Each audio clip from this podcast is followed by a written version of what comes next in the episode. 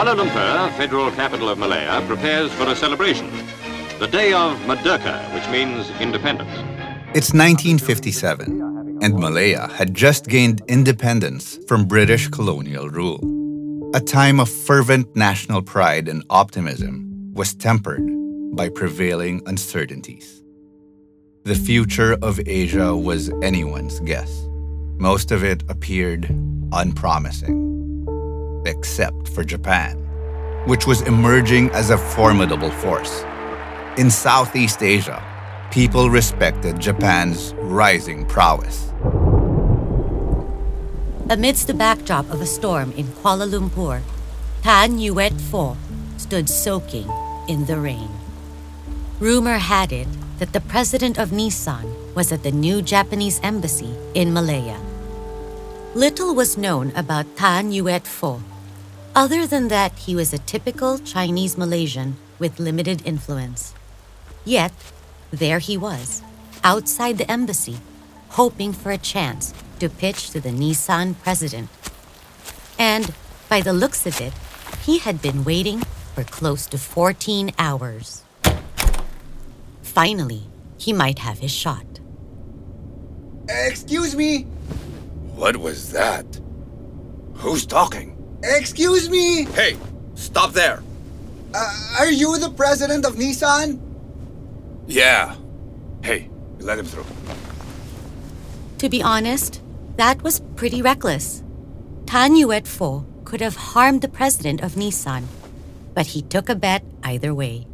Please, let me sell Nissan cars in Kuala Lumpur. You? And why would I do that? Just give me the chance to sell a few cars, and I'll show you what we can do. The president was old enough to remember the stories of Nissan. Yoshisuke Ayukawa had once concealed his academic achievements to work in an American factory. Blending Western knowledge with Japanese tenacity, he designed the initial models that laid the foundation for Nissan's global dominance. In other words, Nissan was built on the willingness to take hardship. And as far as the president could tell, the man seemed soaked through in the rain. He must have waited outside for hours. Hmm. You know what? Let's see how far you go with this. From One Up Media, this is Empires, episode 2 of a four part series up for grabs. Asia's most valuable startup Grab is seconds away from being listed on the Nasdaq.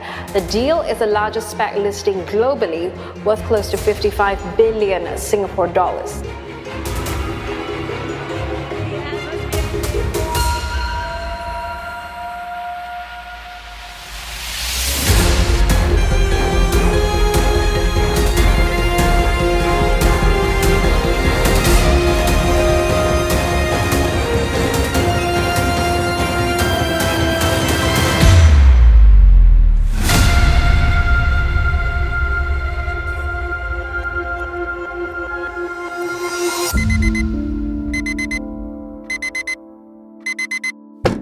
Anthony stirred from his sleep, echoes of his grandfather's tale lingering in his mind. That story had been the cornerstone of Tan Chong Motors, propelling their family to the ranks of Malaysia's elite. It must have been the late 2000s, shortly before his Harvard MBA. Like many, Anthony was headed to work, but his day started before dawn at 4:30 a.m. Being born into wealth came with its own burdens, especially the legacy of the family name. Anthony Tan, born in 1982 in Kuala Lumpur to Tan Heng Chew, the head of Tan Chong Motors, was the youngest of three brothers. Tales of his grandparents and the early days of Tan Chong Motors were household staples. From his grandfather's perseverance in the rain to his grandmother's compassion for leprosy patients. These narratives left a mark. By the age of six, Anthony was already telling friends about his business aspirations. Remarkably, His entrepreneurial spirit showed early. At 11, he traded X Men comics. And by 14, he was fundraising. For charity, of course. These ventures shaped his perspective. Approach business with creativity and always believe a yes is within reach. This philosophy would be integral to Grab's approach, from recruiting drivers to penetrating new markets. Though his formative years were mostly playful, they took a serious turn when his father began grooming him for a role at Tan Chong Motors. Serving as his father's personal assistant, Anthony gained privileged access to confidential company documents. This exposure honed his skill in quickly digesting complex reports. On more than one occasion, he responded to queries leaving even senior executives taken aback. It was in this role that he encountered an underperforming senior, providing a pivotal lesson in recognizing when it's time for a team member to depart. Anthony's trajectory within the company continued upward, eventually overseeing assembly and managing suppliers for Nissan car parts. All signs pointed to him being groomed as a successor of Tan Chong Motors until a pivotal trip to Harvard had him lose both the interests, then subsequently, the Tan family privileges. Listen and try again. As life sped by, Anthony experienced a roller coaster of emotions. At its height, he had met his co founder, Tan Hooi Ling, in Harvard, where they conceived the idea for MyTeksi, the precursor for Grab. Inspired by Hooi Ling's terrible experience taking a taxi in Kuala Lumpur, they realized that this presented an opportunity. If they could connect taxi drivers to passengers smoothly via an app, they could create a better, safer experience. Since the app fixed prices and shared information with family and friends. Best of all, if they could get enough drivers to use the app, passengers could get a more efficient system. It was a no brainer, except that Malaysia faced two glaring structural issues. 40% of Malaysians were off the grid, and an astounding 70% did not use smartphones. Least of all, taxi drivers he would need to solve these issues first. Initially, it seemed that maybe he could tap on his family's heritage. But as the heir to Tan Chong Motors, his decision to pivot away seemed irresponsible. His father disowned him, but his mother provided him financial support. Worst of all, his co founder, Hooi Ling, had to serve her two year bond with McKinsey that left Anthony worried. How could a vision that promised mutual benefit seem on the verge of collapse before it even began? Either way, he had no time to think about this. He only had a small window of opportunity with Hooi Ling today, and they were about to meet Datuk Asla Abdullah. Details of their interactions are murky, as is common with startups in emerging markets. The transition to the digital realm and eventual IPOs often leads to rewritten histories. But luckily for us, some echoes of their past still remain. Datuk Asla, owner of Destination Transport, commands one of Malaysia's largest taxi fleets today, with around 1,000 taxis under the Comfort brand. Back then, he still boasted a fleet size of 500. Anthony cleared his throat. Thank you for meeting us today, Datuk. We truly appreciate your time. Datuk Asla nodded, his seasoned eyes keenly observing the pair. I heard you have something interesting to discuss. Let's hear it. We've been working on an app, MyTeksi. it's designed to connect passengers with taxi drivers seamlessly. Our vision is to provide a safer, more transparent taxi experience for everyone involved. Yeah, and given the issues with connectivity and smartphone usage, especially among drivers, we plan to start small. We're targeting a launch in June 2012, and for that, we need a fleet to begin with. Datuk Asla leaned back, processing their pitch. A brief smile crossed his face. Hmm, I remember your grandfather. He supported me when I started my taxi business. We've come a long way since then. Yes, my grandfather believed in helping promising ventures. We hope to bring in that same sense of trust and innovation with my taxi. Datuk Asla pondered for a moment, looking between Anthony and Hooi Ling. Okay, here's the deal. I'm willing to support your launch with 30 to 40 taxis from my fleet. Let's see where this goes. In June 2012, MyTeksi was launched in Kuala Lumpur with a supporting fleet of taxis and the slogan, I like it safe and I like it fast. As the banners hit the street, Anthony would chuckle to himself. I hope no one thinks this is for Durex. Despite the successful launch, it was still a drop in the ocean where reportedly 38,000 taxis are operational. To really thrive, they would need to onboard more taxis fast, and Anthony has got to hustle.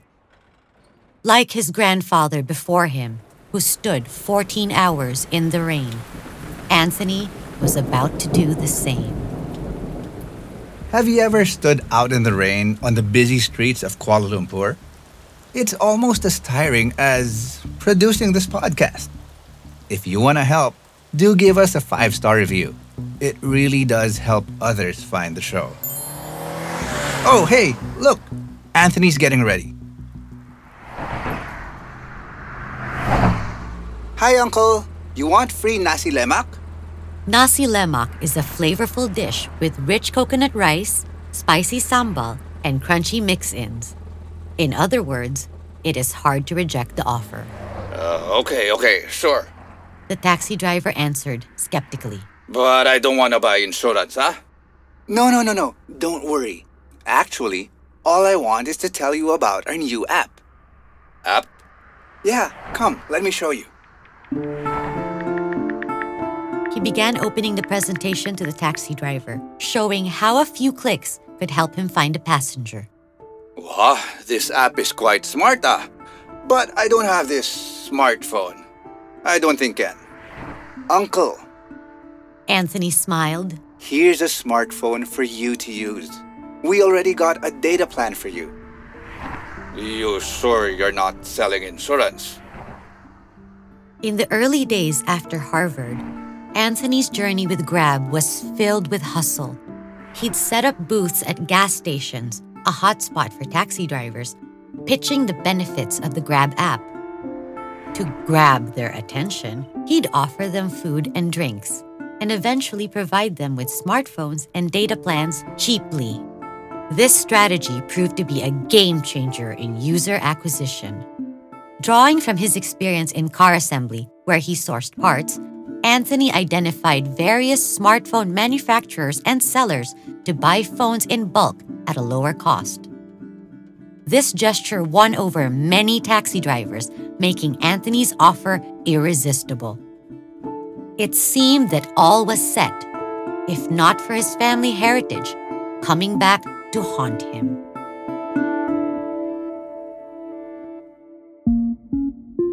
In the late 1950s, after securing a contract with Nissan, Tan Yuet Foh partnered with his older brother, Tan Kim Hor, to launch Tan Chong and Sons Motor Company. Starting with simple bicycle distributed brochures, their efforts birthed a family dynasty. However, by 1985, with Tan Yuet Foh's passing, leadership shifted to his children and Kim Hor. Soon, whispers circulated that Foh's children started sidelining their uncle in company decisions, leading to family rifts. By 2002, the tension hit the headlines. Kim Hor was ousted from the company board through strategic plays by his own nieces and nephews. After a contentious seven year battle, they reached an out of court settlement. But the scars remained. For Anthony Tan, this family history became a burden in 2011. Losing his father's support and being the grandson of Tan Yuet Foh made him a susceptible target. As Grab expanded, Anthony faced unexpected challenges, whispers of sabotage, and mysterious roadblocks. He went as far as labeling some of these adversaries blue collar criminals and began mobilizing police reports against them. Amid this turmoil, one ally stood out Andy Mills, Anthony's spiritual advisor, whose influence on Grab became undeniable.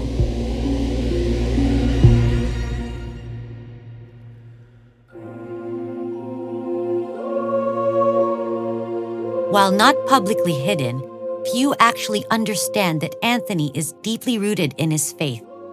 One stating, Jesus was just the most, bar none, incredible leader of all time. And in some sources even attribute Grab as a product of God's work. So influenced is Anthony and subsequently Grab that when the LGBTQ movement gained traction in tech companies, Anthony grappled with finding a faith-aligned response. In collaboration with his head of people, they introduced Love All, Serve All Day, an extra paid leave day. This initiative aimed to embrace diversity while maintaining what he believes to be a Christ centered approach. Guiding Anthony in merging faith with business is Andy Mills, former president and CEO of Thomson Financial Group. When faced with fierce competition, Andy Mills posed a challenge to him. How would Jesus handle my taxi? His influence would eventually be more than just a whisper to Anthony, as he would become a member on the board of directors for close to five years. These days, the association is less well drawn. After all, Andy Mills was sued over alleged fraud. Grasping this facet of Anthony is vital, for it sheds light on the tug of war between his spiritual commitment and his aggressive business tactics, especially in Grab's rivalry with Uber. While they frequently collaborate with partners to benefit society, they also sometimes operate in legal gray zones. As Grab struggled through 2012, Uber was turning its attention to the east.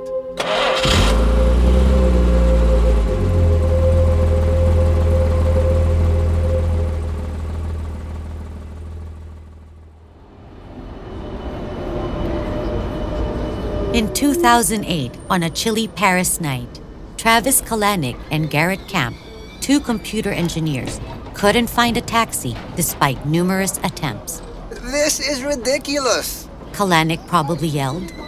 We've sent rockets up to the moon 30 years ago, and we can't even send a taxi here? Yeah, I hear you. replied Garrett. You know, Uber cab would have solved this problem. Months back, Garrett was blacklisted by almost all of the cab companies around San Francisco. The reason? For calling too many companies too many times and only hopping onto the one that arrives first. After his ban, Garrett was driven both by the market potential and perhaps a hint of revenge. He conceptualized Uber Cab, an app linking users to a fleet of luxury cars, an idea yet to be realized. As they finally hailed a taxi, with the cold still nipping at them, their conversation shifted to this groundbreaking idea. They discussed logistics and potential operations. This idea is going to fly. I'm thinking of buying a fleet of Mercedes S Class cars. Garrett grinned. And who's going to maintain them then? Kalanick countered. That's a good question. I see many models out there. We could get a small group of engineers to drive scale. Nah, why do we even need to own cars? It's too asset heavy, man. Think about it. If the idea flies, we'll need more cars. We should just use existing drivers, give them something to do during their downtime, and make some money. Garrett realizes that this possibly solves everything, and after several iterations, Uber Cab was launched in 2009. A year later, they began operations in San Francisco and swiftly expanded to New York, conquering America from coast to coast. By 2012, they hit London and Amsterdam, spreading across the Western Hemisphere. Like Grab, Uber adopted their founder's personality. Most of all, Kalanick's ask for forgiveness rather than permission approach. This attitude resonated with the new generation, who were experiencing the joys of an egalitarian shift brought about by the internet. In other words, the youth enjoyed breaking rules, and Uber was a rebel. By the end of 2012, they were in over 20 locations and began turning their eye eastwards, towards China, India, and Southeast Asia. Their growth was explosive, reaching a valuation of 3.5 billion US dollars in just four years. Back in China, word on the street was that Uber was coming to town prompting local contender Didi Chuxing to rise as the national champion. With its tenacity, ethos, and purpose, Didi gained significant traction, delighting early backers and causing regret among those who had passed on the opportunity. Among the regretful was Vertex, a venture capital fund. Recognizing their oversight, they analyzed their misstep and promptly relayed their findings to their Southeast Asian branch. Interesting. Chua Kee Lock might have murmured to himself. Kee Lock is an unassuming Singaporean who happens to be the chief executive of Vertex since 2008.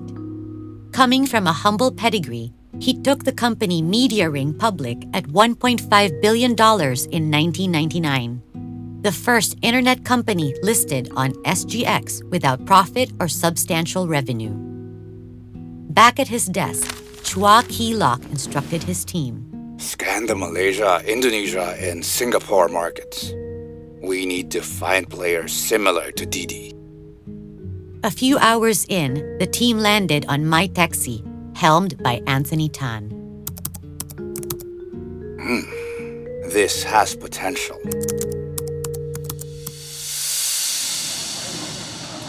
Fast forward a few weeks, and Anthony and Kee Lock were having dinner, where the latter observed a disagreement between Anthony and his mother playing out. He saw in Anthony a devoted, teachable son. Vertex was now keen to delve deeper into Anthony's venture. As the duo exchanged insights and delved into the metrics, Vertex uncovered some astonishing truths. Drivers using the MyTeksi app in Malaysia saw an increase in revenue, some as impressive as 67% compared to traditional hailing, achieving this with 20% fewer hours. For users, the growth was consistent, and the emergence of the super MyTeksi user was notable. Within just a year, those booking more than nine times a month surged from a mere 1% to 14%. When sizing up Southeast Asia's taxi industry, it was estimated that there were around 300,000 taxis in major cities.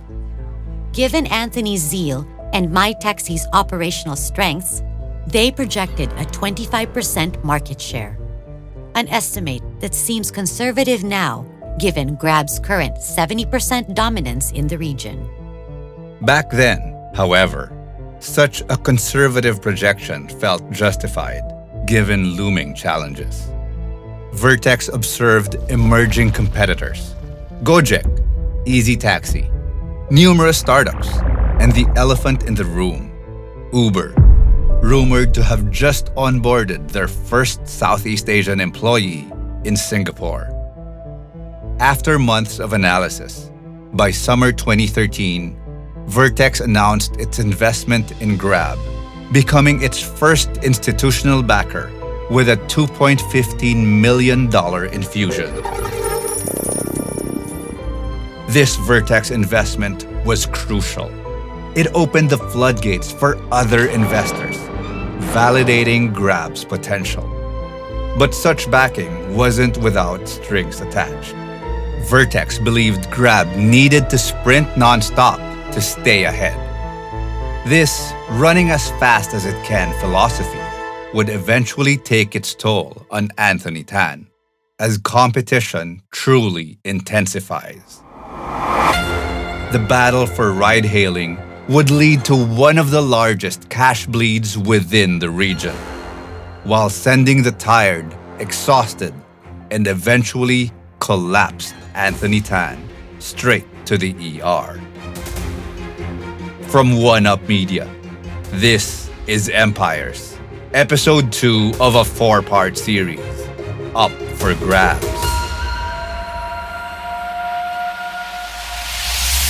Next on Empires, we'll witness how Uber moves fast into Southeast Asia and the pivotal investments that transform Grab, but also exhaust its founder, Anthony, out.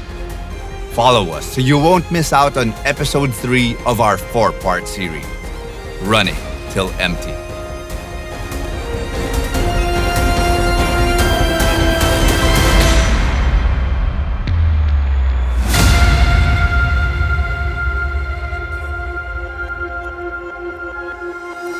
Empires is a One Up Media original, produced and written by Guang Jin, edited by Alex, audio experience by Ethan Sam, additional engineering by Ashley from One Up Media, and narrated by Luis Cruz and Claire Bernal.